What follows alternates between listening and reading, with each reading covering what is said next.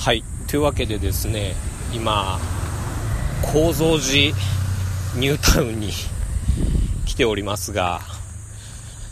あのー、来ればどこが津畑なのかっていうことがすぐわかるのかなと思ったんですけれどもまあ、結局はすごく思ったより広くって、えー、全然わかんないですし、仮にもし探し当てたとしても、こんにちはなんて言って あの、話聞かせてくださいなんていうことも、言うわけにはいかないだろうなと思ったので、えー、ちょっと今その構造寺ニュータウンの中の、えー、一角でですね、えー、歩きながらあ今これを撮っておるところなんですけれどもなんか雷もゴロゴロ鳴り出したしいいなんて言うんでしょう、お買い物途中の主婦の方も、あの人なんだろうみたいな目で見てくるし、ちょっと 辛いかなという感じではあるんですが、一応、ちゃんと構造寺ニュータウンから無人島キネマのオープニングをお送りしております。雷がゴロゴロ鳴っております。すげえ心細い。なんか恥ずかしいし。まあそんな気分で無人島キネマテイク5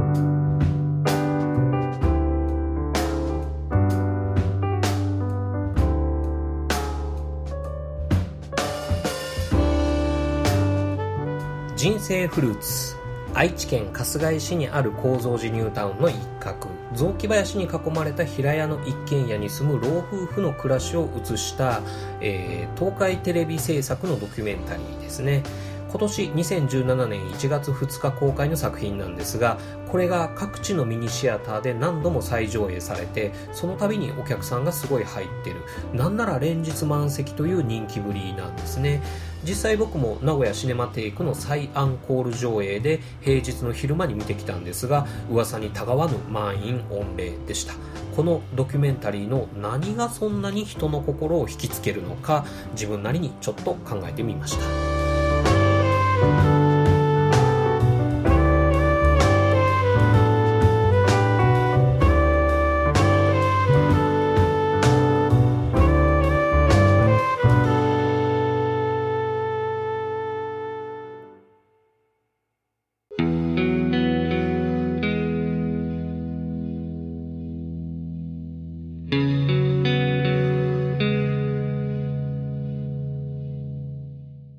6月22日配信の 20th Century Woman 会からしばらくのご無沙汰をしておりました。もうすっかり忘れ去られた映画ポッドキャストになりつつあるかもしれませんが、まあ、クルーズ120の最終回に向けてコツコツゆっくり無人島キネマやっていきたいなと思っております。で、えー、今回はロンペさんからリクエストをいただきまして、えー、人生フルーツやるぞやるぞと言ってきたんですが、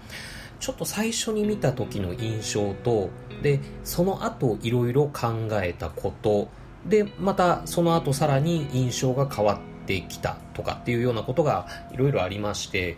意外に手に余るというか、お話しするのが難しい作品だなということで、結構更新が遅くなってしまいました。あとあれですね、あの、ロンペさんに構造寺ニュータウンで録音してきたらどうでしょうかっていうような、えー、ご提案もしてもらってたんで、実際行っては来て、えー、見たんですけれども、まあ広かったですね。で、その冒頭でもお話ししましたが、その広い中を、ちょっと津畑を探してみようかな、すぐ見つかるのかなっていうふうにも思ってたんですが、なんかあのそうしているうちに自分がこうパパラッチのようななんかストーカーのような ものにでもなったような気がだんだんしてきてしまったので、えー、まあそれでなんとなく構造寺ニュータウンの中の一角のその公園みたいなところに車を止めましてですね、少し歩いてみたっていう感じなオープニングだったんですけれどもね、それでもなんとなく行ってみてよかったなというふうには思いました。あのー、ロケ地巡りっていうんですかね、そういう聖地巡礼っていうか、そういうの僕今までほとんどやったことないですけれども、案外いいかもしれないななんていうふうに思いましたね。はい。で、えー、本題の人生フルーツについてなんですが、まあ、いい作品ですよ。あの、人生について考えようとか、自分の生活を見直そうとかっていうような、こう、気合を入れずに見たとしても、なんかこう、ほっとできるエピソードとか、えー、映像とかっていうのもいっぱいですし、あと、キキキリンのナレーションもこう、じわーっとくるものがありますね。で、えー、あと、建築家としてのその、おじいちゃんのお仕事映画。あと、生き様映画としても一本筋がスッと通っていて、えー、見応えがありますしね。で、例えば、あ先日行ってきた、あの、京都シネマの方では、また9月2日から再映するみたいな、あの、ポスターというか、チラシが貼ってあったりしたんですけれども、そういう風だったりして、おそらく各地の劇場でもそんな風にちょいちょい再映していくんじゃないかなという風に思いますんで、見れる機会があるんだったら見ておいた方がいい作品だと思います。はい。っていう風に、一番最初は、そういういい作品だなっていうふうに思ったんですね。でもですね、見終わってしばらく時間が経ってくると、あれ？正直そんなでもなかったかなっていうふうに、えー、思えてきたんです。どんなだったかっていうと、まあ、よく考えたら普通の話じゃんっていう感じだったんですね。子供ももう大人になって独立し、そのリタイアした老夫婦が、家庭菜園で野菜とか果物を作りながらのんびりと年金暮らしをするっていう話だとするならばこれうちの実家の両親の生活とそう大して変わんないじゃんっていう、まあそういう印象になってきたんですね。ただ、パッケージとしてはなんかいいっぽい。えー、例えば、アントニン・レレーモンドっていうその建築家の影響で建てたその平屋の住宅とかですね。あとその建築家のおじいちゃんの描くこうイラストとか縦看板とかがとっても可愛らしいこととか。あとそのおおらかなキャラクターのそのおばあちゃんの作るお料理とかデザートとかがとっても美味しそうだとか。まあなんかそういうボサノバでも流れてきそうな、その、ビバスローライフ的な、まあ、そういうパッケージングが受けてるのかななんていう、まあ、そういう根性悪い印象も持ったりしてました。で、まあ、実際、あの、パンフレットをですね、えー、読んでみたんですけれども、それにこう寄せられてる著名人のこうコメントなんか読んでも、目指すべき未来と理想の人生とか、あと、人間らしさと心の健やかさの大切さをうんぬんとか、あと、二人の暮らしには人が生きる豊かさがうんぬんとか、やっぱりそういうあの方向性の言葉が並んでたなっていうような印象もあったりしまして、で、えー、そういうひねくれたものの見方というか あでこう考えを進めていくとですねこの程度のスローライフをこんなにありがたがってヒットするっていう、まあ、この日本っていう国がどんだけディストピアやねんっていう風にも思ったりしました。皆さんそんなに毎日忙しいんですかと。皆さんそんなに疲れてるんですかというふうにもこう思ったりしましたね。でまあでもあのその後僕ク族っていう、まあ、映像制作集団のサウダージっていう映画を見たんですけれども、それを見た時は、あのー、なんて言うんでしょう、いわゆる、その、肉体労働者の、こう日常みたいなところも描いてた映画だったんで、ああ、確かにここに比べたら構造寺ニュータウンは理想郷だろうなっていうふうにも確かに思いはしましたけれどもね。はい。えー、そんなこんなで、この人生フルーツ、見てからしばらくは、なんかこう、もやもやとしておりましてですね。で、まあ、こういう着地点の話になるんだったら、リクエストいただいたロンペさんにはごめんなさいして、こう課題作品をこうしれっと変更した方がいいのかななんていうふうにも思ったりいやいや自分の中で結論がバシッと出ないうちはその第一印象の良かったっていうところを信用して、えー、進めていった方がいいのかななんていうことをぐるぐる考えたりもしていたわけなんですね。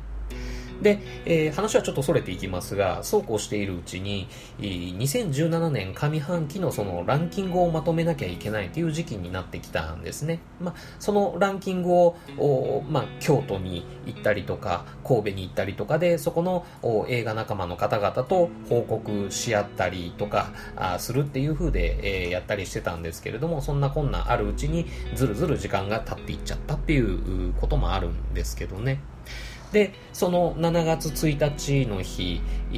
京都行ってまして映画館巡りしてたんですけれども、その中で立成シネマ、立成シネマ行ってきましたよ。立成シネマという映画館ですね。あの、これ、小学校の校舎の一部を映画館にしてるっていう映画館なんですけど、これがその7月31日で閉鎖っていうか移転しちゃうっていうようなことだったんで、もう今しかチャンスないということで見学してきたんですけどね。で、その時そこでかかってたのが、この世界の片隅にだったんですね。この世界の片隅にに対する僕自身の評価っていうものについても実はモヤモヤしてた時期があったなっていうようなことをその時思い出してたんですね。自分が見て確かにいい作品だなと思った。でツイッターや映画サイトのレビューなんか見ても軒並み好評。っていうかもう好評の域を超えてもう絶賛の嵐みたいな。で、えー、そういうのをこう目にするとですね何が受けているのか何かトリック的なものがあるのかもしくは変な流行り要素みたいなのがあるんじゃないかみたいなこうゲスの勘ぐりっていうか、まあ、そういうようなことを勘ぐってみたくなってくる。で結果その映画に対するその作品に対する純粋な感想みたいなものが濁ってくるっていうことがあったんですね。あまるで今の人生フルーツ、僕にとっての人生フルーツの状態と一緒だなっていうことを、まあ、京都でハッとしたことがあったわけなんですね。そしてその後、7月5日の日でしたが、あさっきも名前が出てきたク族の作ったサウダージっていう映画を見に行ってきたんですけれども、僕、その批評をブログで書いたとき、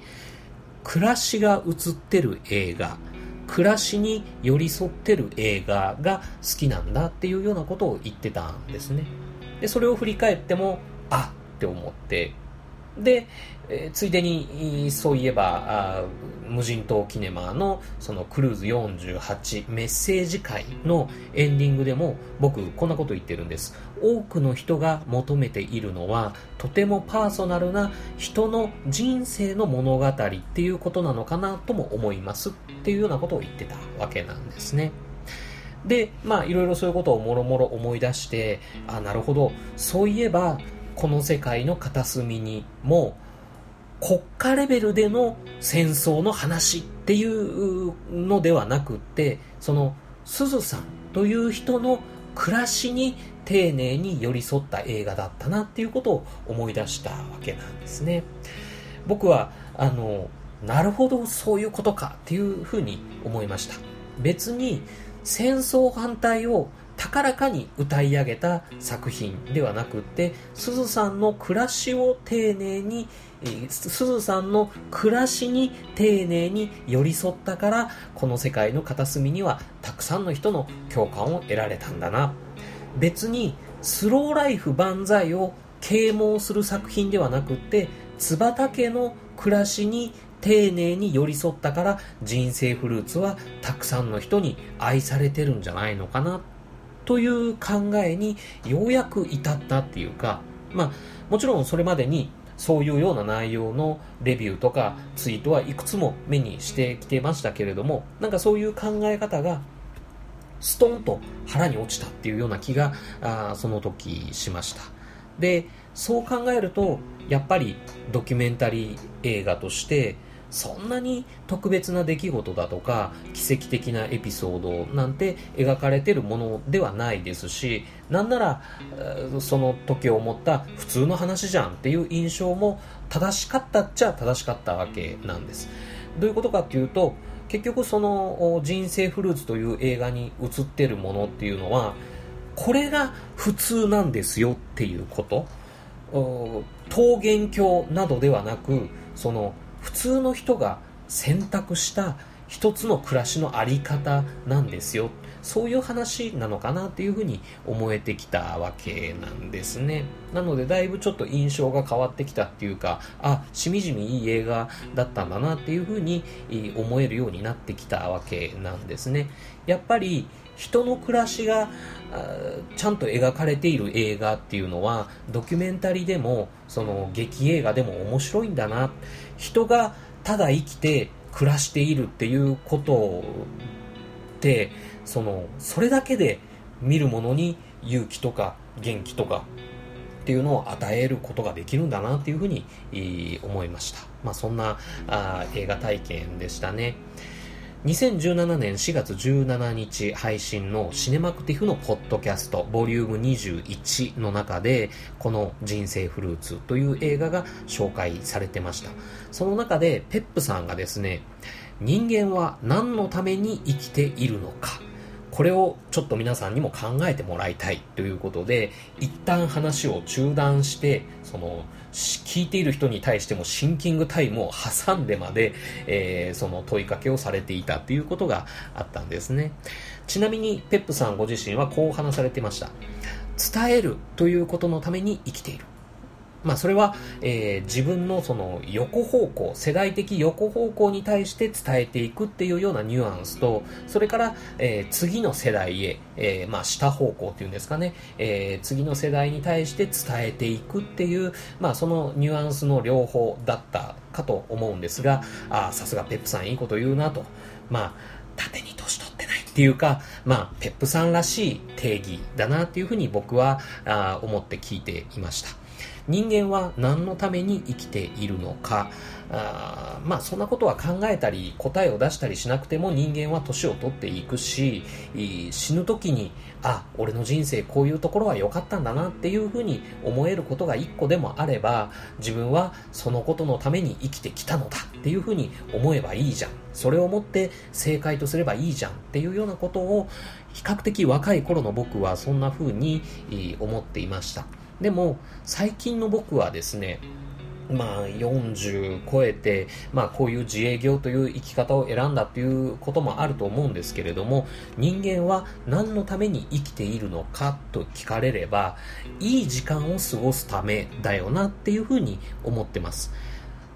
時間を過ごすことがすなわち人間が生きるっていうことですし人生っていうのは人が生まれてから死ぬまでの時間っていうことだっていうふうにシンプルに考えれば人間にとって一番大事なのは何かって言ったらやっぱりそれは時間だよねっていうふうにはっきり最近思います。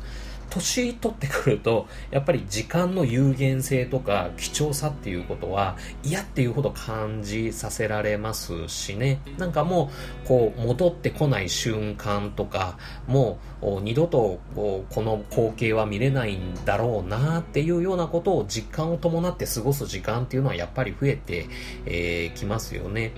じゃあ、手持ちの時間が長ければいいのか。あまあ、端的に言えば暇な人生が幸せなのかって言ったらそんなことはもちろんないですけれどもね。うん。お金がなければいい時間を過ごすっていうのは難しいですし、お金があっても時間がなければいい暮らしだとは思えない。そういうような意味で人生フルーツっていう映画は野菜とかいちごケーキとか雑木林とかそういうものが豊かだそういうものがいいんだっていう話ではなくって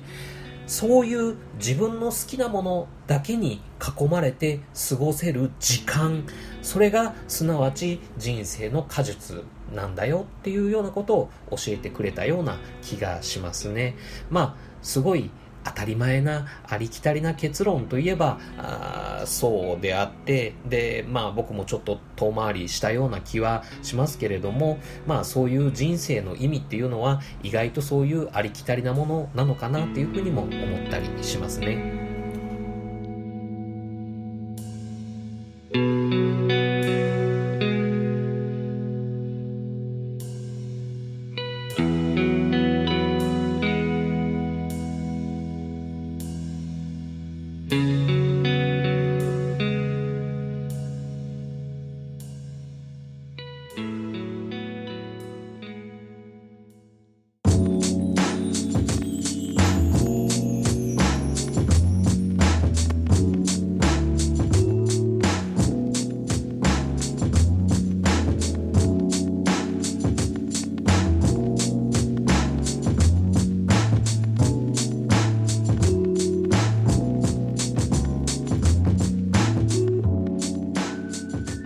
というわけでエンディングです。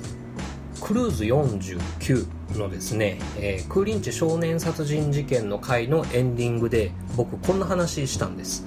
僕は6月10日の朝一の回 T ジョイプリンス品川で22年目の告白を見ますと。